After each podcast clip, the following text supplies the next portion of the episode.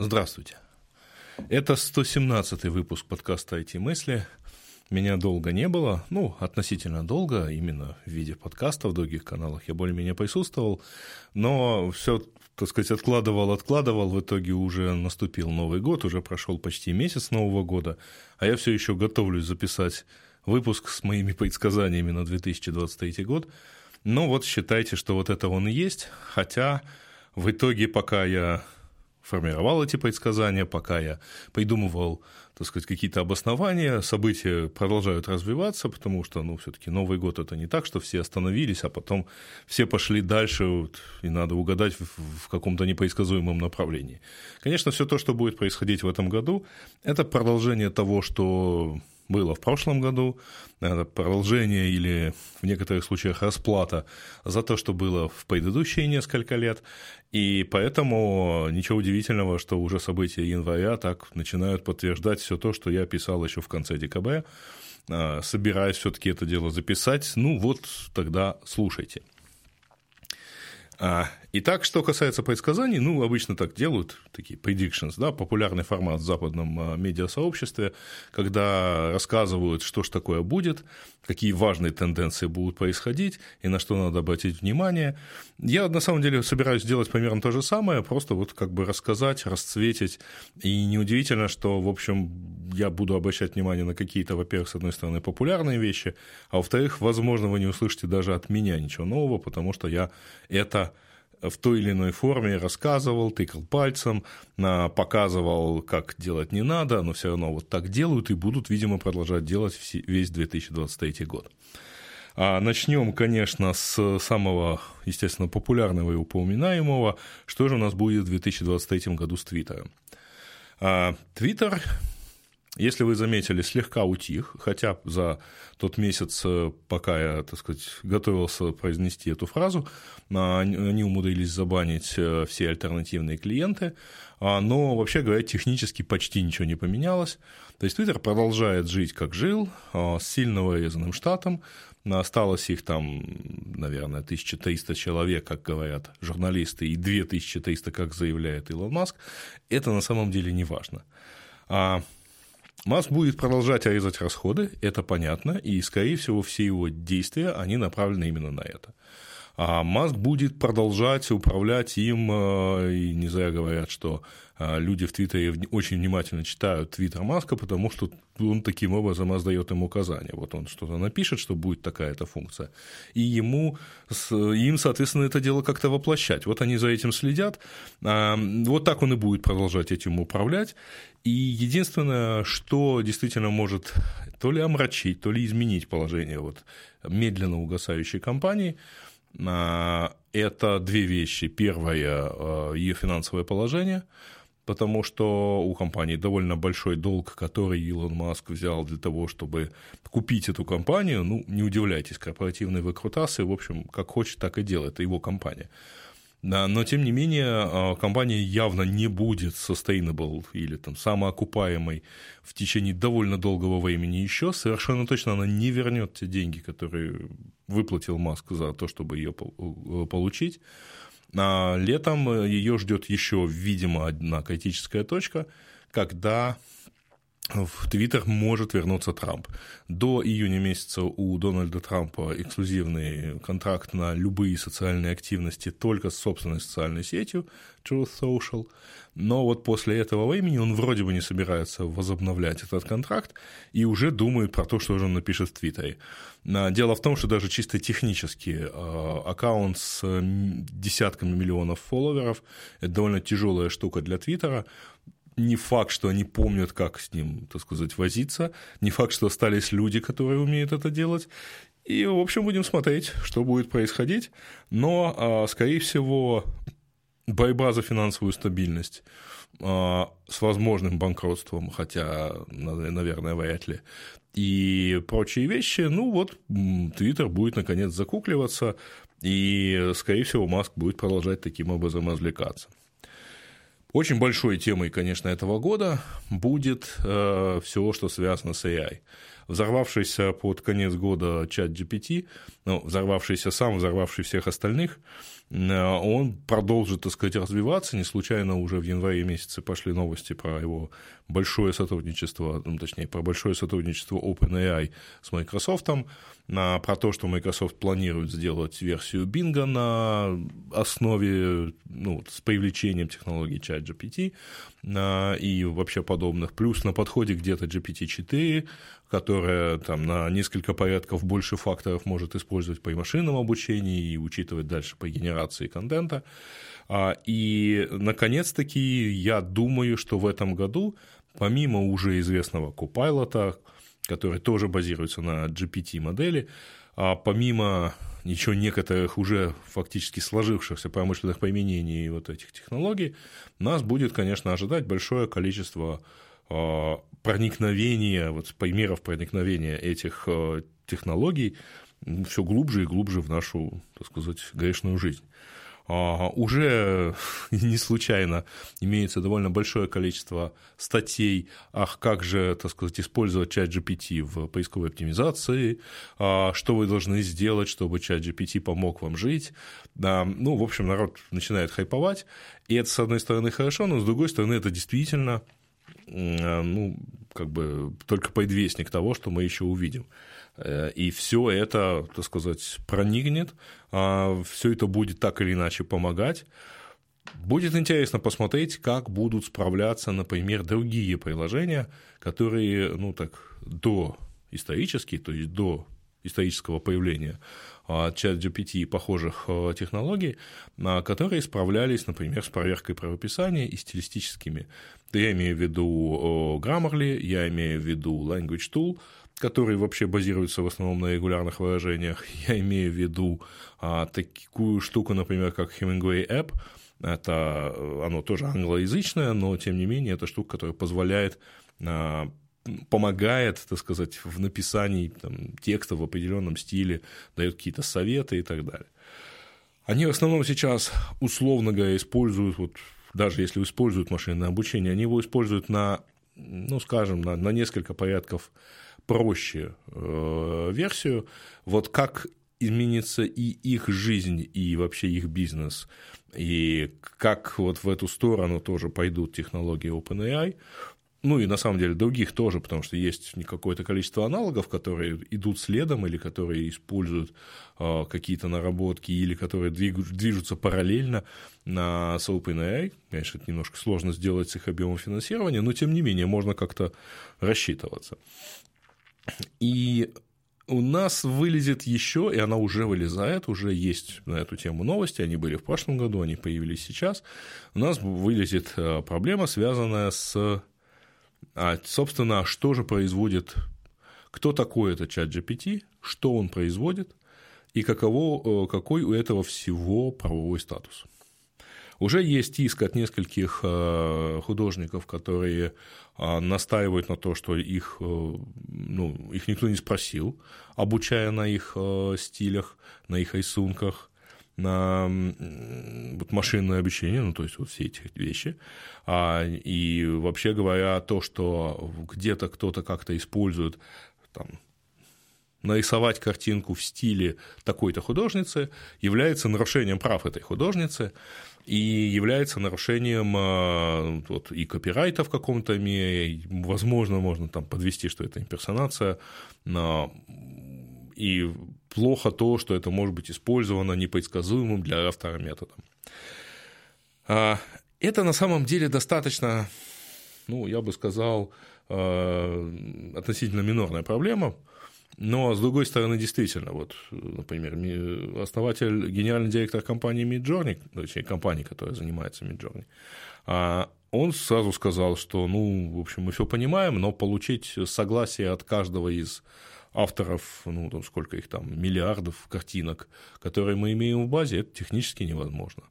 Поэтому отсутствие такого согласия и обязательства его требовать убьет просто вообще все подобные технологии машинного обучения. Подобные дискуссии имели место в прошлом довольно активно, когда поисковые системы начали индексировать интернет, и тогда э, особенно была популярна тема, что ну, все это, конечно, хорошо, но тогда пускай поисковик нас соответствующим образом ранжирует, как будто это такой типа, взаимный контракт.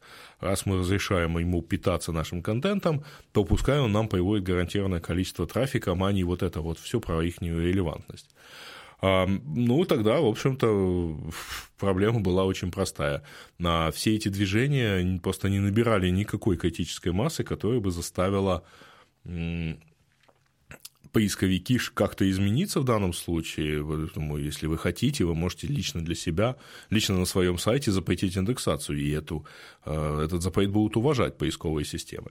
Но изменить, так сказать, вот это в рамках э, того, чтобы э, поисковики приходили, так сказать, и как-то прямо вот договаривались с тем, что ах, давайте мы вас будем индексировать, получилось крайне ограниченному количеству людей, точнее, крайне ограниченному количеству сайтов, это были новостные сайты, и я про это, по-моему, рассказывал и в подкасте, и, естественно, писал про это в Телеграм-канале, что да, вот у СМИ получилось, на, на примере Австралии, а, все-таки воздействовать в том числе потому, что в отличие от всего остального, так сказать, интернета, а, я употреблял уже как-то такое выражение, от, от всего остального грязного интернета, а, новостные сообщения от э, валидированных СМИ являются чистой коллекцией документов, их им можно доверять, то есть с ними никакой проблемы нету, там нет спама, там может быть кликбейт, но он тоже достаточно легко вылавливается, и это ограниченное количество источников.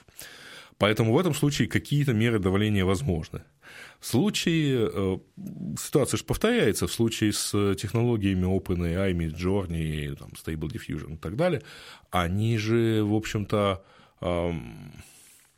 имеют ситуацию тоже с индексацией миллиардов картинок, кто-то, и там, условно говоря, несколько тысяч, несколько десятков тысяч, несколько миллионов из этих нескольких десятков миллиардов картинок, они, возможно, покрываются какими-то, предположим, живыми а, креаторами, живыми авторами, и которые хотели бы запретить подобное использование. Это все равно на самом деле не очень достаточно для того, чтобы сделать нерепрезентативную выборку, то есть нарушить качество обучения.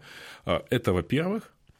Но во-вторых, Тут вот интересно, я на днях послушал подкаст э, Hard Fork, это подкаст, который делают два американских журналиста, и они пригласили одного из авторов этого иска, девушку художника по имени Сара Андерсон, э, рассказать, собственно, ну а в чем же проблема, почему она считает, что это неэтично, это некрасиво, это незаконно, должно быть незаконно, значит, без ее явного согласия, без опт-ина, то есть без того, чтобы она явно подписалась на подобную программу, использовать ее, не выплачивая ей никаких там отчислений авторских, использовать ее материалы для обучения и для того, чтобы в дальнейшем можно было использовать ее ну, описание, ее стиль как описание. Вот нарисуйте что-то в ее стиле. Она считает, что это нарушает ее права. У нее есть еще два, так сказать, товарища по несчастью, которые тоже участвуют в качестве авторов иска. И вот она считает, что это неэтично. И более того, вот когда она сказала в этом подкасте, а там достаточно длинный и разговор с ней, когда она в этом подкасте сказала, что она считает, что, и в общем, э, это касается не только живущих ныне авторов, но и живущих, ну и живших когда-то, Ван Гога, например, там, Рембранта, других там у меня много в памяти любимых художников-голландцев, а что, э, ну не только голландцев, разумеется, что вот это тоже некрасиво. То есть они так не предусматривали, что, они, что их произведения будут использованы. Что кто-то скажет, типа, нарисуйте мне робота в стиле Ван Гога. Или нарисуйте мне там, не знаю, десктоп а, Ubuntu Linux, значит, в стиле Рембранта. Вот. Я честно скажу, что я сам задавал Э, в запрос э, нарисовать порт Одессы э, значит, в стиле Юздаля, и хотя Юздаль жил примерно за 200 лет до основания, ну, точнее, до строительства вот полномасштабного торгового морского порта в Одессе, поэтому явно он не предусматривал, что вот он так сейчас будет нарисован, что вот его стиль будет так использован. Но вот в этом месте мне вспомнилось, и уже отсюда я, так сказать, сейчас какую-то свою точку зрения на эти правовые вещи а, выскажу. В этом месте мне вспомнилось ну, один из фрагментов, я очень люблю писателя Роберта Хайнлайна, а поскольку у меня хорошая память, я часто так всплывают фразы из его романов. И вот в одном из этих романов, а он довольно много, в, особенно в романах истории будущего, а, он, употреб... он так или иначе прохаживается по генетическим вопросам. И вот в одном из этих романов звучит такая фраза – что гены не являются э, принадлежностью, ну, собственностью человека, который их носит. Его ДНК – это не его ДНК, они, она ему дана в пользование, и, следовательно, все вот эти вот наследственные признаки, которые он получил, он должен возвращать в оборот. Он не имеет эксклюзивного права на них. Поэтому, так сказать, не надо никого, условно говоря, спрашивать, чтобы пользоваться его какими-то генетическими особенностями. И мне показалось, что это полностью применимая философия в данном случае.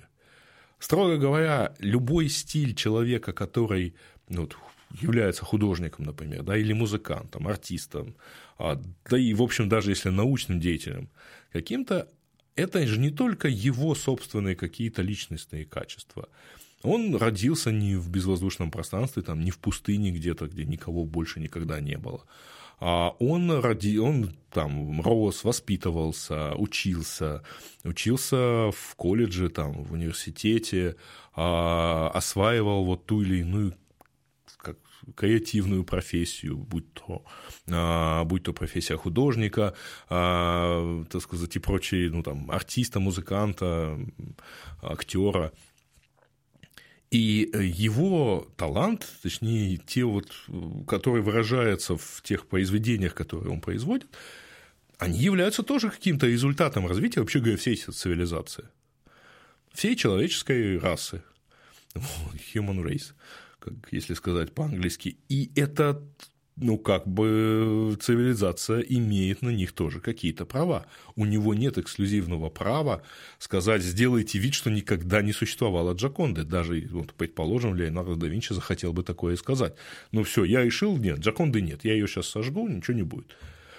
А у него нет, вообще говоря, ну, у него нет такой возможности теперь, но, строго говоря, у него бы и права такого не было, потому что он не имеет... Э, у него есть, конечно, ну, я не буду говорить про да Винчи, потому что концепция авторского права тогда была достаточно менее а, развита, но э, у современных, например, художников, артистов, там, музыкантов, у них нету эксклюзивного права распоряжаться своими, а, не должно быть, точнее, эксклюзивного права распоряжаться своими произведениями. Более того, да, у них есть право на определенную материальную компенсацию в, определенное, в течение определенного времени, если я не ошибаюсь, 70 лет после смерти э, актер, ну, автора произведения, э, его произведение считается защищенным копирайтом. И в результате вот он там получает какие-то, так сказать, бенефиты, а, какие-то доходы от, от этого, какие-то материальные выгоды и так далее. Никто не отнимает у него право считаться автором. Авторские права в данном случае ну, всегда за ним закреплены, но никто и не собирается, э, ну, условно говоря, нести вот этот тягай копирайта э, ну, неограниченное количество времени.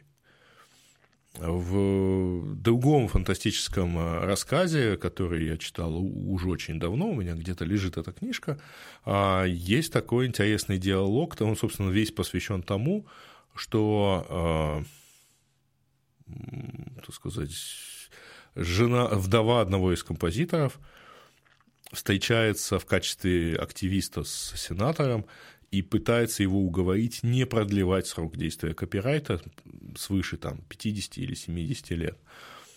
Потому что количество нот, как она выражается, ограничено, количество комбинаций из них тоже, и, следовательно, нет никакой возможности э, гарантировать, что через сто лет не повторится эта же музыка, но а, надо возвращать как бы исходные материалы в оборот обратно.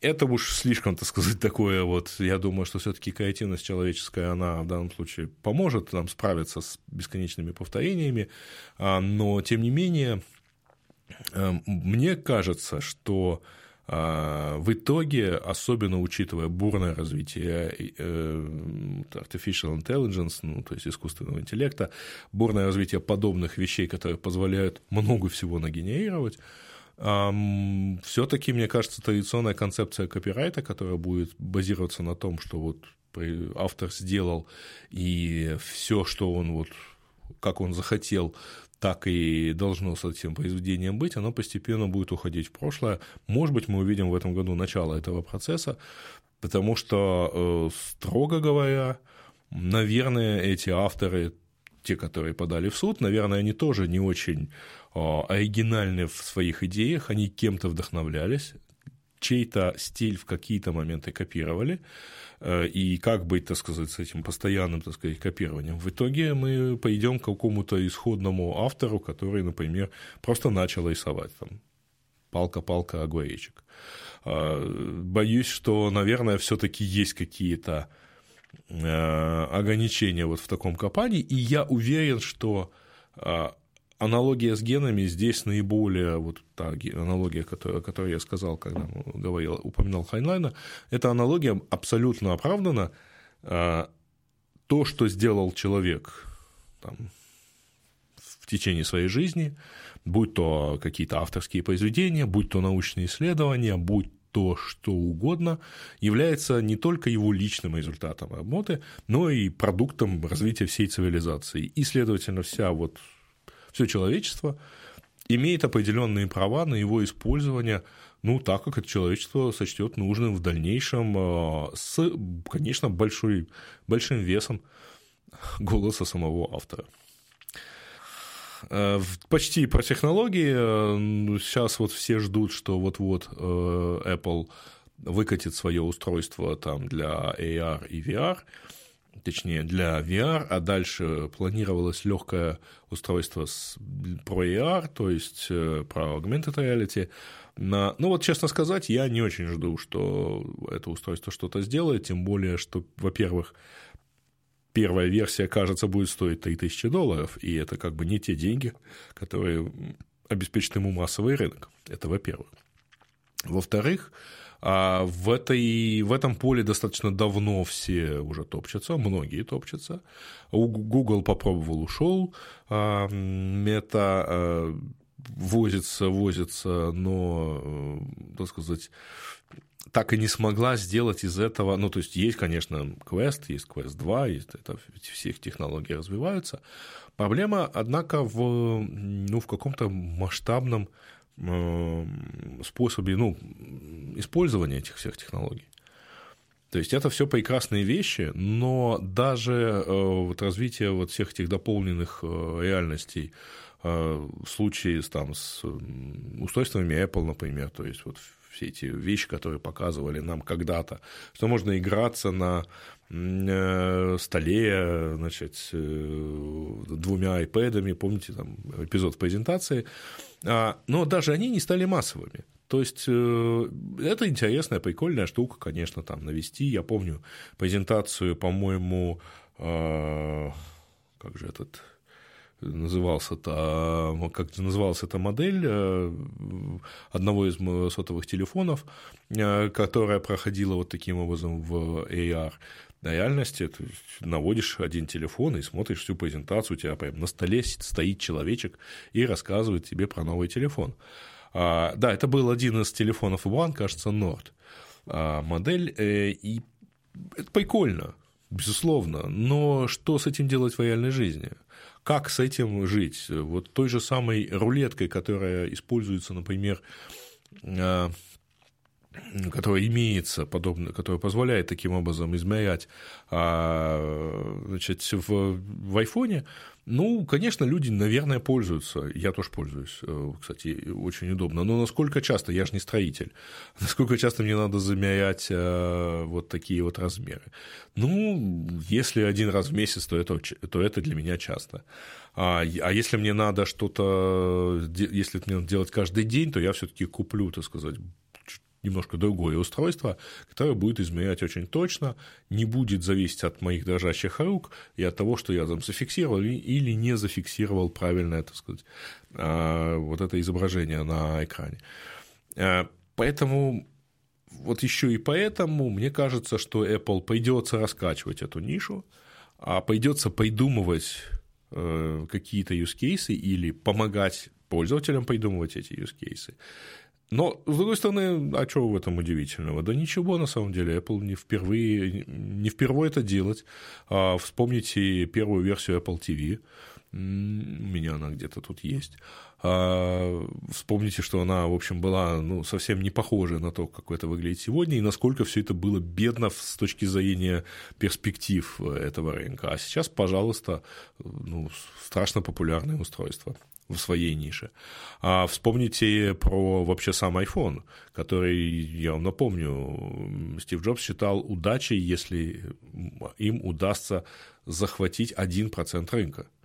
А, и первый iPhone, вот там первая модель, она же, в общем-то, далеко не потрясла весь мир, потому что она была только, э, ну, она была мало доступна за пределами этого мира. Она была в основном, начиналась только в США. И после этого, вот когда это начинало, продолжало развиваться и так далее, вот когда-то там, за несколько лет эта ниша раскачалась. Хотя, ну, страшно ж популярное устройство и страшно популярная ниша, просто телефоны у всех-то есть. Что будет с этой нишей, то есть с AR, VR, как оно, так сказать, э, распределится и как оно поможет, и, и как его сможет раскачать Apple, посмотрим, но, боюсь, не в этом году. И большая тема, специально ее отложил напоследок, это, так сказать, последнее предсказание – увольнение. Ну, весь мир зашел в э, рецессию, скажем так. То есть, может быть, это формально там еще предстоит с ней как-то разобраться. Э, может, формально она не является глобальной, но, вообще говоря, всем не очень хорошо. И ничего удивительного, вон даже мы в подкасте «Радио Ти» немного пострадали, потому что рекламодатель просто решил сократить вообще на полгода как минимум всю э, брендовую рекламу, причем они вообще рекламу практически не размещают. Ну, понятное дело, и мы, в общем, надеемся, что еще мы с ними встретимся, э, вот, но э, от, из этого вытекает, так сказать, э, из всей этой рецессии, спада экономического, в том числе вызванного там, военными действиями, поскольку весь мир потихоньку ну, перепрофилируется чуть-чуть там, в другие стороны. А из этого вытекает интересное следствие, которое называется сокращение сокращение, увольнение, то есть вот уже в новом году есть довольно крупные примеры, Google, Microsoft, Spotify, а, напомните мне, кто еще, Vox Media, кстати говоря, популярные издатели подкастов, тоже пострадают, ну, точнее, тоже увольняют, по-моему, то ли 6, то ли 7 процентов а, своих сотрудников, и в общем, ничего в этом удивительного нету, э, но, тем не менее, у меня такое ощущение, что мы в этом году еще увидим и увидим. Значит, несмотря на, так сказать, большой принцип увольнять больше, так, чтобы не пришлось это делать два раза, я так смотрю, что все-таки многие уже второй или третий раз даже заходят на эти вещи, если не ошибаюсь. Кто-то из э, стартапов, занимающихся то есть то ли Берт, то ли кто-то еще, которые занимаются в Америке вот, вот там, самокатами и так далее, а, по-моему, уже третий раз объявляет об увольнении. Coinbase второй раз заявил об увольнении, он сначала в полгода назад это сделал, теперь и второй раз, вот в январе месяце уже. И, а, безусловно, так сказать, эти увольнения продолжатся. Мы, я чувствую, еще и половины не видели. Вот, э, так что мы еще увидим. А, и что же нам с этим всем, всем делать? Вот будем наблюдать, что будет развиваться. Вот у меня сейчас будет сразу несколько предсказаний под общим девизом, девизом последствия увольнения, вот под общим такой рубрикой. Последствия вот этих больших увольнений. Значит, ну, во-первых, Значит, мы не увидим никакого Армагеддона, потому что дефицит специалистов никуда не делся. Несколько лет назад европейские предприниматели оценивали и даже писали по этому поводу большую петицию, чтобы там как-то Европарламент среагировал, что-то принял, какие-то регуляции, чтобы как-то облегчить всю эту ситуацию. Ну, на самом деле, чтобы как-то приблизить, упростить э, процесс создания стартапов и вообще вот это вот все развитие к американским каким-то нормам, где все-таки в этом отношении свобода получше. А И тогда оценивали дефицит рабочей силы в Европе, именно в IT-индустрии, то есть во всех технологических компаниях, примерно в 100 тысяч человек в год. Сейчас речь идет об, о сокращении в Америке порядка 200 тысяч. А при этом у них тоже есть дефицит, он был до, условно говоря, начала прошлого года, он был там на состоянии там, апреля месяца прошлого года, 22-го, и он тоже, боюсь, особо никуда не делся. Поэтому э, найм продолжается. И, в общем, уже по этой причине ничего особенно страшного не происходит. Да, сократили, но э, если посмотреть внимательно, то практически все компании, которые сокращают сейчас, 10, 11, 7, там вот будь то Google, э, Microsoft, я сейчас на памяти не буду говорить, сколько именно, но они все сокращают несколько процентов стафа, и всегда это порядка 10 тысяч человек, э, у Меты 11, у Амазона 18, но все эти компании с 2019 года наняли десятки тысяч человек – то есть вот в 2019 году, например, компания Spotify имела 3,5 тысячи сотрудников. Теперь у нее 9800, и она сокращает 600 из них. Ну, кошмар, просто вот катастрофа. А Google, а, ну, извините, Microsoft нанял за последние два года 40 тысяч человек, сейчас сокращает 11. То есть 30 тысяч людей, нанятых вот совсем недавно, остаются работать. Их никто пока не трогает. Может, может быть, пока. Google если я не ошибаюсь, нанял что-то, по-моему, удвоился за последние 3 или 4 года. И он теперь сокращает 6%. Ну, то есть, условно говоря, 10% от того количества, которое нанял. Но, простите, это немного не тот кризис, а, когда надо, так сказать, бегать и кричать ай-яй-яй, все плохо, плохо, плохо. А, так что, во-первых, все не так уж плохо. Да, рынок остывает, это естественно после безумного роста последних трех лет. Но, так сказать, всегда вот похмелье наступает. Но какие наследствия ждут в результате? Ну да, первое отсутствие полной катастрофы я уже сказал. Следующее предсказание. Всегда подобные э, пертурбации, они э, сопровождаются и довольно часто довольно часто получается неплохо, они сопровождаются а, появлением большого количества новых стартапов. Это естественно. И это еще одна причина, почему, мол, не надо, в общем, так расстраиваться, потому что, ну, во-первых, э, за последние годы а, вся эта публика, ну, то есть все эти люди, которых сейчас сокращают, они все-таки поработали и на достаточно высокооплачиваемых работах, и поэтому, наверное, что-то, ну, не помрут с голоду прямо завтра, да, это во-первых. А во-вторых, для того, чтобы, извините, вот такому стандартному, так сказать, только что сокращенному человеку запустить новый проект, ну, то есть стать предпринимателем, то есть перейти из состояния «я вчера был сотрудником Гугла, сегодня уволенный, завтра буду, а завтра стану предпринимателем», ему, извините, даже вставать из кресла не надо. Он как сидел, только он, извините, только он там создаст новую папку, да, и начнет делать свой проект. Порог входа в IT остается предельно низким, а, в IT-предпринимательство уж точно, и поэтому совершенно нет никакой разницы. А, так сказать, э, ну, сидит он в Гугле, сидел он в Гугле, теперь он будет сидеть в своем кресле и сделает какой-то свой стартап. И я думаю, что мы увидим большое количество новых стартапов. А они, конечно, будут, э, как полагается, так сказать, на 100, так сказать, стартапов одно что-то вот примерно, примерно работающее но, э, или одно, одно действительно успешное. Но это будет какое-то количество успешных проектов. Так что будем смотреть. В прошлый раз, 2008-2009 годы, подарили нам Sharing Economy на Uber, извините, WeWork, э, ну и так далее и тому подобное. Наверное, Airbnb. Airbnb неплохо себя продолжает чувствовать даже в нынешних условиях. Так что я думаю, что все в этом отношении тоже будет неплохо. Но конечно, сильно изменятся отношения вот среди даже тех, кто остался, и их работодателей. И это удивительно. Я вот э, еще в декабре месяце написал фразу, что мы увидим много ошибок менеджмента, и нате вам, пожалуйста, так сказать, Янвай показывает все эти ошибки.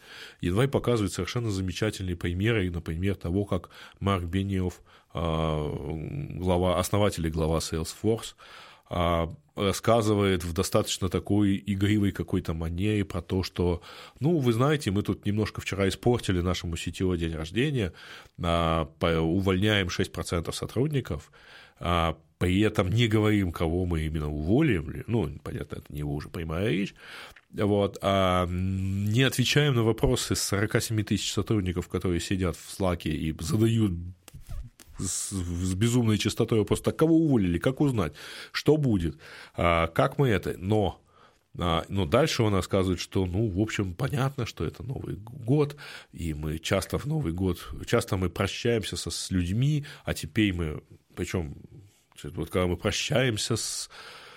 О, Господи, как же он там тогда сказал, что мы часто испытываем скорбь, когда прощаемся с любимым человеком, и мы все относимся к э, сотрудникам больше, чем, так сказать, просто как к сотрудникам. Э, это какая-то феерическая пурга, которую вот он там нес, она так была примерно и названа всеми э, на подобном вот общем поле, на который он, кстати, опоздал на 18 минут, что тоже все заметили. И в итоге вот таких вот ошибок будет влазить все больше. Вот Google, например, значит, совершенно прекрасно уволил 12 тысяч человек, из них многие поработали в компании не, не один десяток лет, несколько примеров видел, когда люди поработали, например, 17 лет, 16 лет, и они при этом узнали о своем увольнении, потому что у них бейджик перестал работать. Вот они пришли утром на работу, прикладывают бейджик, а им пишет, э, звенит зумер и красный сигнал, и им объясняют, что это значит, что вы уволены. Это я даже не понимаю, вот, вот эти вот отношения, подобные отношения. И поэтому, во-первых, во-первых, подобные ошибки будут продолжать вылезать, точнее, подобные проявления как бы менеджмента, и мы их еще увидим и увидим. И это будет, э, э, так сказать, пророчествуем.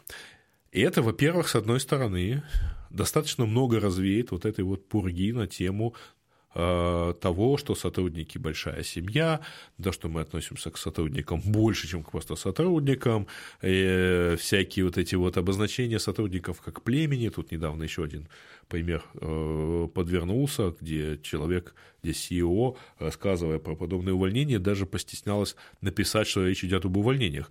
Она это назвала refinements, э, типа мы, мы улучшаемся таким образом.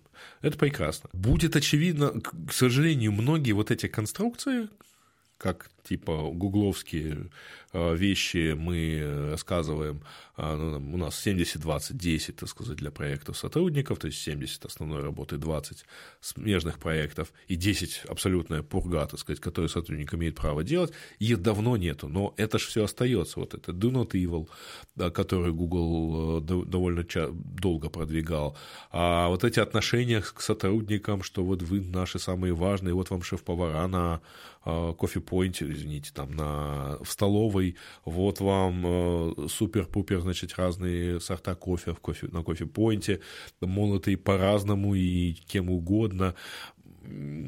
Это все будет показывать, что вот это, это вот пурга в стиле, э, знаете ли, сериала «Офис», э, где никакой IT-компании не присутствует, где, вообще говоря, ну, давайте скажем честно, э, ну, достаточно традиционная э, значит, компания, вообще, отдел продаж с бухгалтерией, там еще с кем-то.